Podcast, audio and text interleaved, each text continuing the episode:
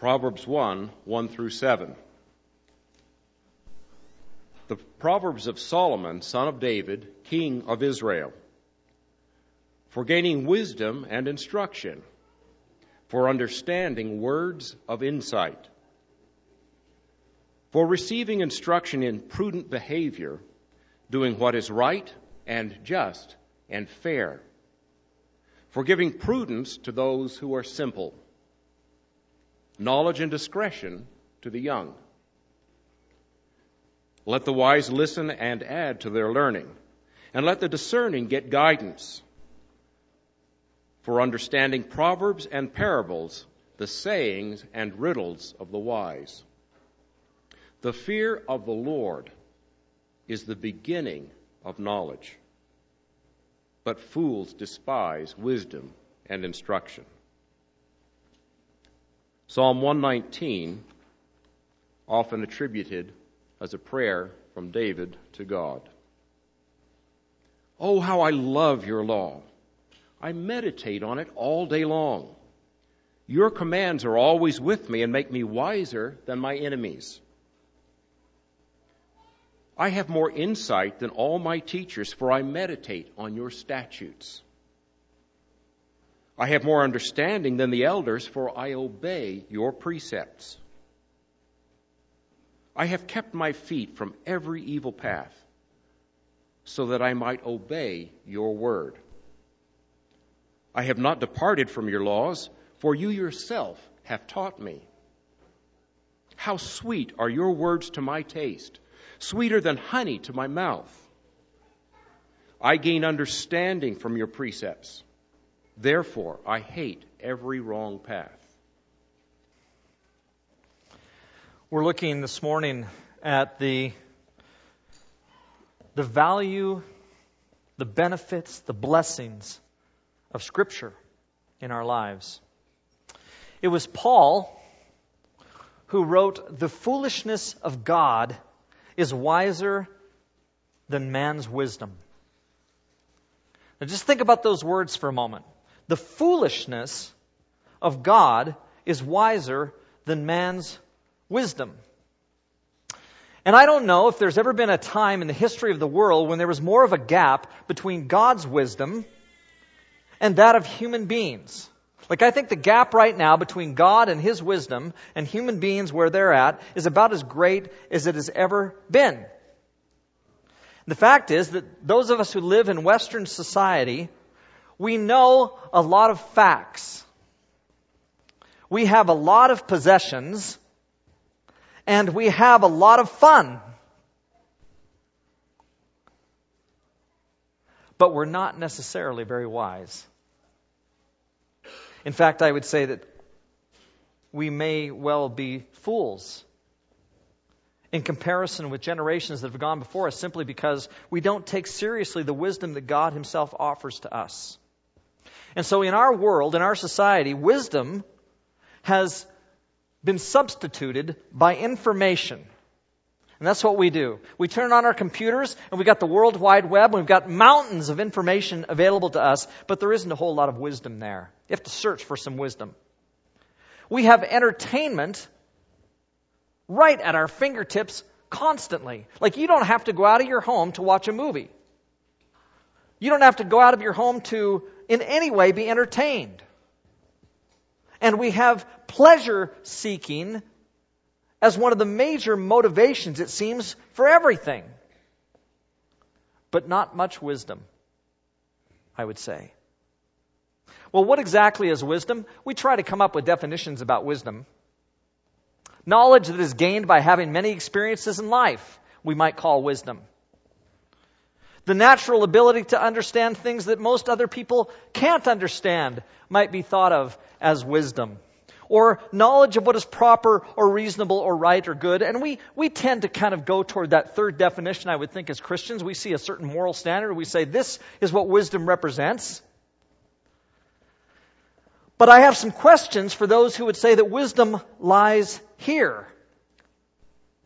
I would like to know what experiences exactly is it in A that lead to wisdom? What are those experiences? And whose experiences are they? Is it just any old experiences that we can have? Experiences of any kind are going to lead us to be wise? I certainly would say no. There are some experiences that you could have that would make you, in fact, look more foolish than wise and might move you down a path toward more foolishness. What are the best things to understand? We might understand things that most other people don't, but what if you don't understand the right things? And who is it that's going to establish exactly what the right things are that we need to understand? What if we understand lots about nothing? What if we understand lots about that which is meaningless? What if we understand that which is detrimental? So there's lots of things that we can understand, but I'm not sure that all of that is helpful. And who will decide what is proper, reasonable, right, or good? Will it be Shane? Maybe we should let you decide for us what's proper and reasonable and good and right. And that would work fine, I suppose, if you happen to be from Malaysia, like he is, and so you have all of the standards that he has, all his experiences, all his knowledge is going to cause him to say that certain things are proper and good, right. But then we look at Wayne and we say, well, Wayne's going to be the one. And we find that Shane and Wayne, although their names rhyme, their thoughts do not. And so, who will decide for us what is the kind of knowledge that we need? And of course, we would say this morning, and the point is that God's wisdom, God's wisdom, not just any old wisdom. But God's wisdom is found in the pages of the Christian scriptures.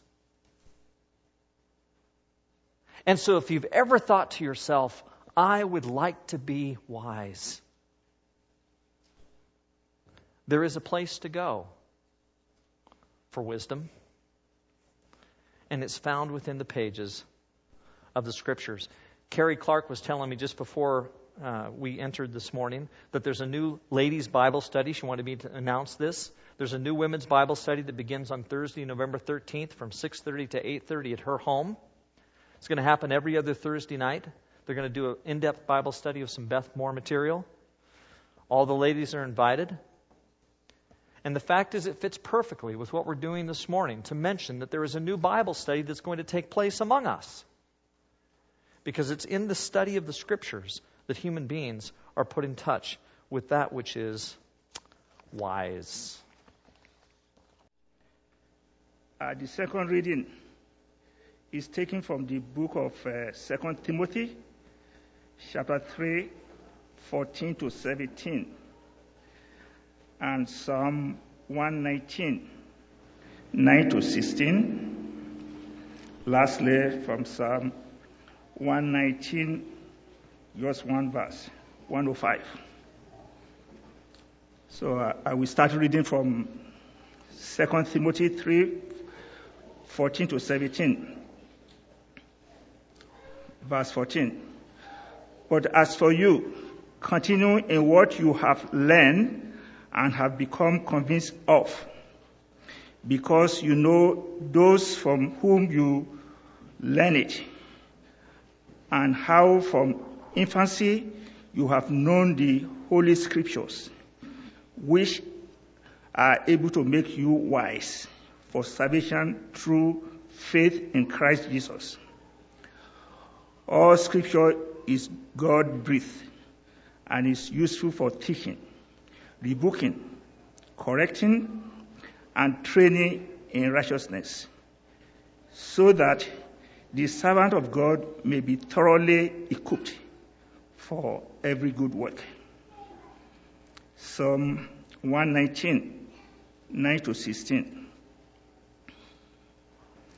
How can a young person stay on the path of purity by living according to your word? I seek you with all my heart.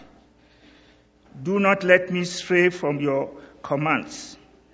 I have given, I have hidden your word in my heart that I might not sin against you. Praise be to you, Lord. Teach me your decrees. With my lips I recant all the laws that comes from your mouth. I rejoice in following your statutes as one rejoices in great riches. I meditate on your precepts and consider your ways. I delight in your decrees. I will not neglect your word. Psalm 119, verse 105. Your word is a lamp for my feet, a light on my path. We looked at a moment, a moment ago at the vacuum that exists with respect to wisdom in our culture. And I do think that there is a vacuum with respect to wisdom. The question is, where will we gain wisdom?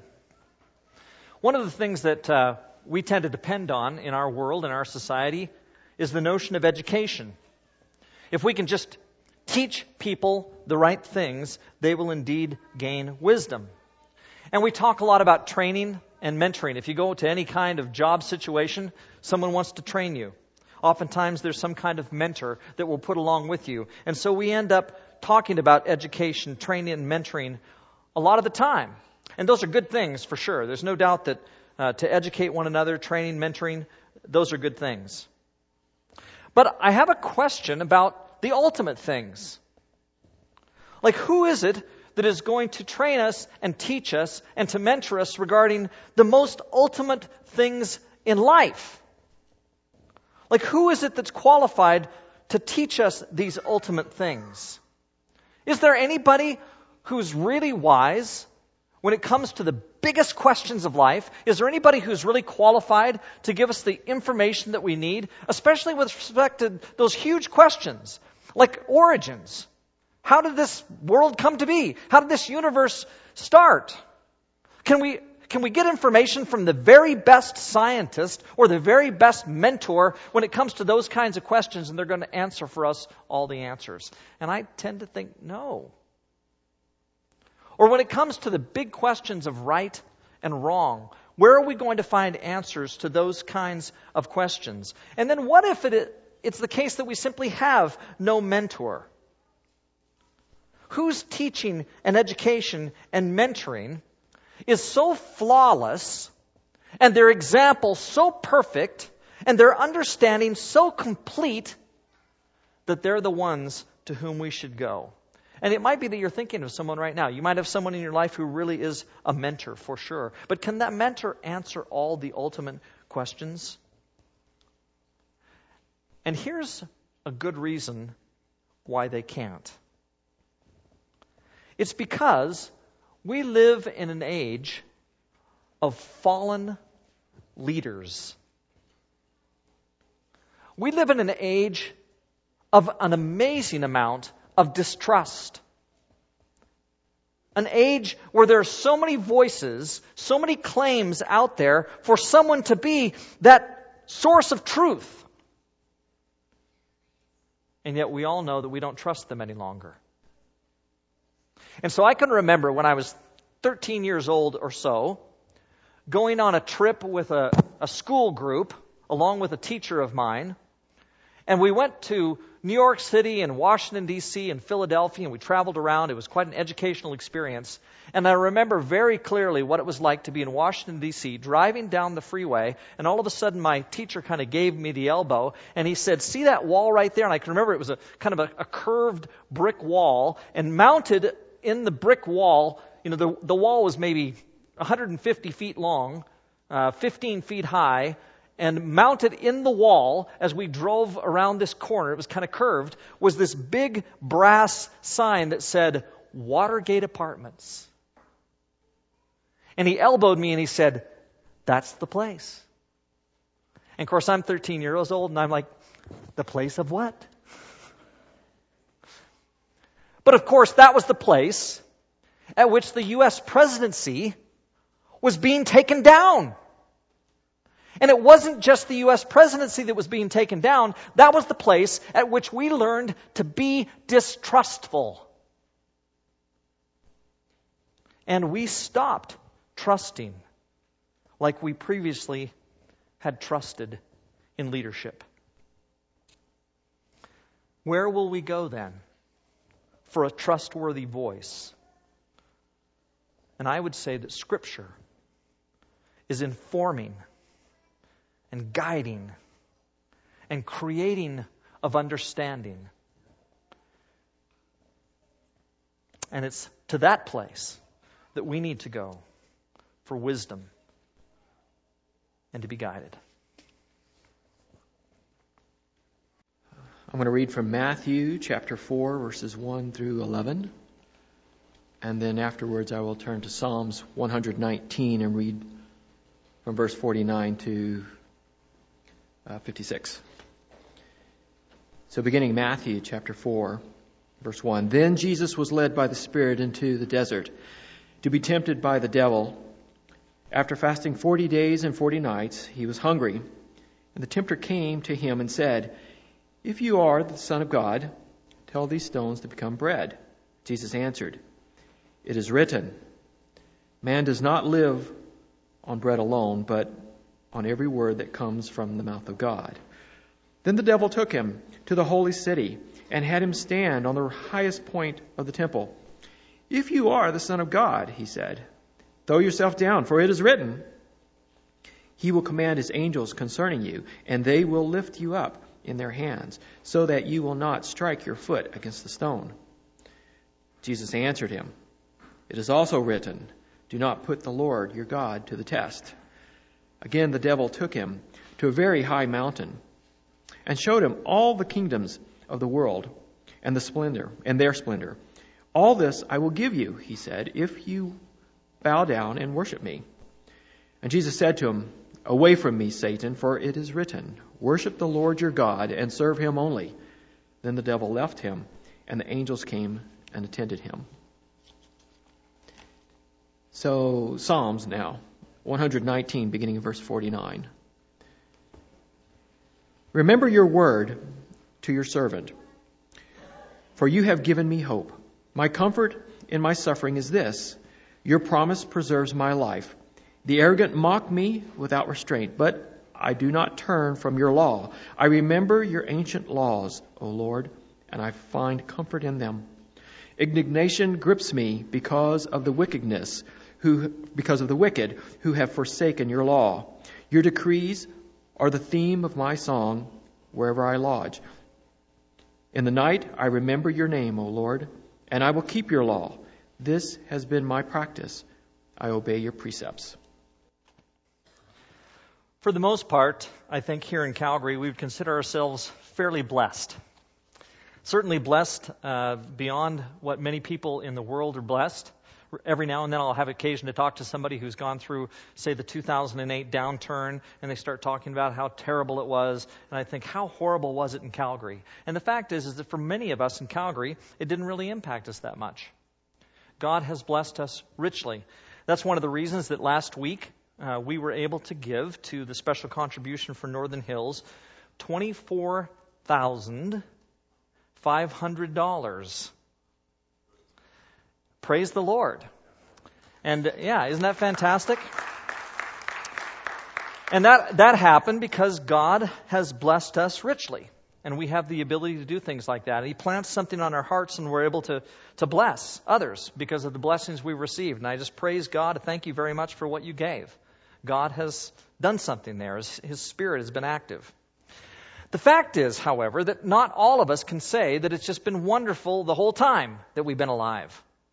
For the most part, yeah, we experience good things, but you know and I know that there are some sitting among us who haven't had it quite as good. There are moments of struggle. There are moments of weakness. And whether the weakness and the struggle comes because of a health problem, or it, becomes, it comes because of a financial problem, or it comes because of a sin problem. And we're tempted. You know, oftentimes in the New Testament, it'll talk about trials and temptations, and it's essentially the same word trials and temptations. And so a trial comes to you like a health trial, and a temptation comes to you like a sin temptation, and there's not all that much different sometimes in the terms of the impact they have on our lives. We've all had moments of of uh, discouragement, moments when encouragement was needed, whether it's, again, encouragement to, to uh, stand against the temptation or stand against the, the pressure of a trial that could be tragic for us. And, and there are times when, when no one, when no human being has the ability to provide comfort or to give us the solution that we need. Sometimes it just isn't there. I can't tell you the number of times that I've been at the hospital or I've been in someone's home and a tragedy has come into their lives. And you know, I, I came out of uh, graduate school thinking that I would have all these wonderful words to say to people who were in such tragic circumstances, that I would be able to, to give them the exact words that would just ease their pain and take away uh, all their problems. Because I had been so blessed by God, I should be able to just bless them in such wonderful ways. But you know, when, when I find myself in those circumstances, a lot of times I'm without the words. I, I, I, have nothing really to say to somebody that's going to give them the ultimate kind of comfort. Sometimes I'll say to them, I wish I had a magic pill. I wish I could give you a magic pill that would take away all of your pain right now, but I have no such pill. And you know, people do try pills. You think of all the people who try and get rid of the problems in their lives with, with various medications, illegal and legal. And whether it's heroin or it's alcoholism, in one sense, it's a pill trying to get away from the problems that we endure. And so, even though I don't have a pill, people try their own pills. And it's not successful. It doesn't work. And people stay in the pain. They feel the harshness of life. And it's hard to know what to say. But I'm blessed in that. Although my presence doesn't really do anything and the presence of another may not do anything because the pain just runs too deep and the challenge is too great. Nonetheless, we can turn to the Lord. And the Lord provides words of strength. He provides words of comfort. And His Spirit, through those words, comes to the human heart that's in agony and experiencing tragedy, and the Spirit, in a way that we can't begin to comprehend, will, through His Word, work on someone's heart and on their mind, in their own spirits, in their own emo- emotions, and begin to ease and take care of within them the pain that they experience. Because that's what the Holy Spirit does through the Word, as He washes us clean and then gives us great comfort through the words that God gives us in the pages of Holy Scripture. And so comfort can come, not in the form of a magic pill, but in the form of life giving words from God. Going to read from Romans chapter 1, the first two verses. I therefore urge you, brothers and sisters, in view of God's mercy, to offer your bodies as a living sacrifice, holy and pleasing to God. This is your true and proper worship. Do not conform to the pattern of this world, but be transformed by the renewing of your mind. Then you will be able to test and approve what God's will is, his good, pleasing, and perfect will. Now, a selected series of verses from Psalm 119. Turn my eyes away from worthless things. Preserve my life according to your word. My soul faints with longing for your salvation, but I have put my hope in your word. If your law had not been my delight, I would have perished in my affliction. I'll never forget your precepts, for by them you have preserved my life. Save me, for I am yours. I have sought out your precepts. I wait for your salvation, Lord, and I follow your commands. I obey your statutes, for I love them greatly. I obey your precepts and your statutes, for all my ways are known to you. I long for your salvation, Lord, and your law gives me delight. Is there anybody here this morning who doesn't wish they could change something about him or herself? Now just think there's something about you that isn't perfect, that you'd like to see changed. And if you can't think of something, come and let me talk to you, and I'll be able to find something, I'm sure.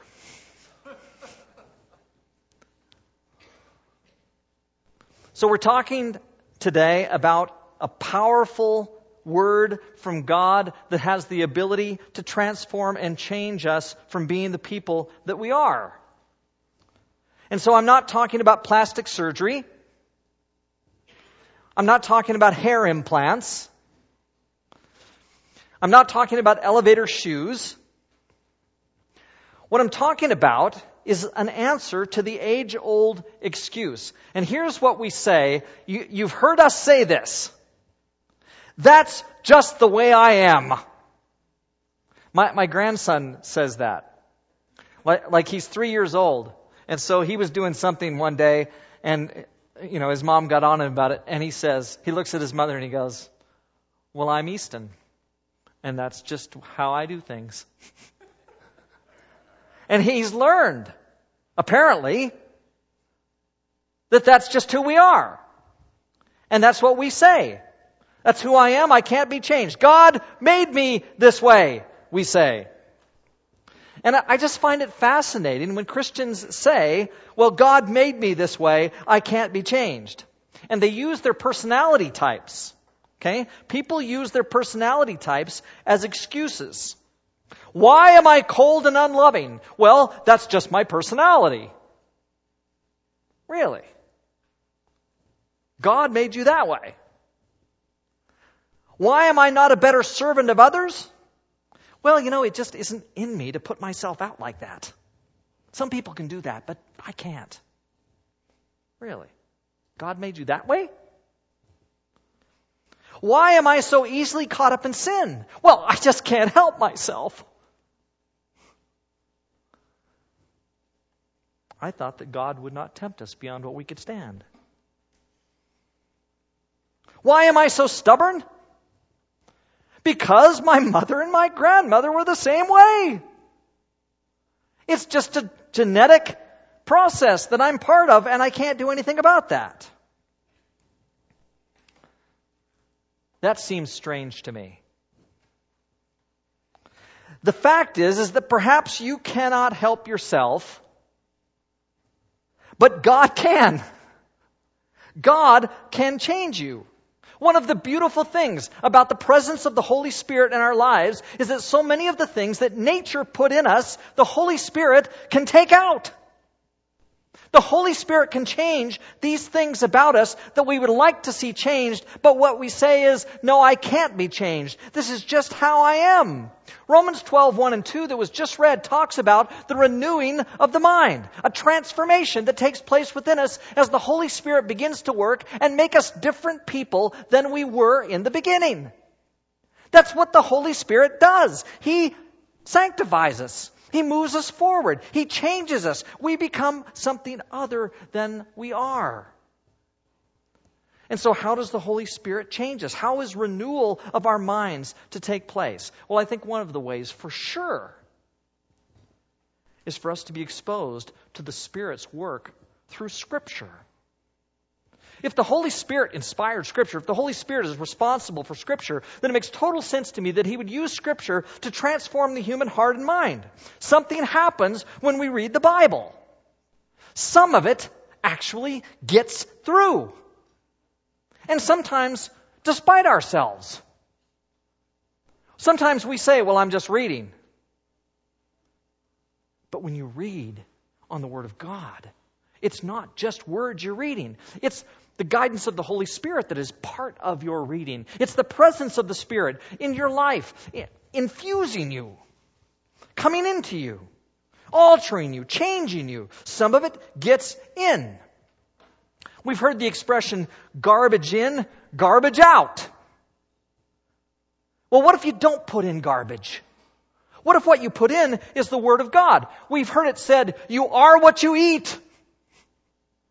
I can remember when I was about 14, standing on about the 15th or 16th floor of the Sheraton Palace Hotel in downtown San Francisco.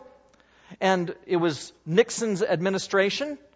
And the students at the University of California at Berkeley hated the Vietnam War. And Nixon was coming to speak in the hotel where I was staying. It just happened to be. I wasn't there for him.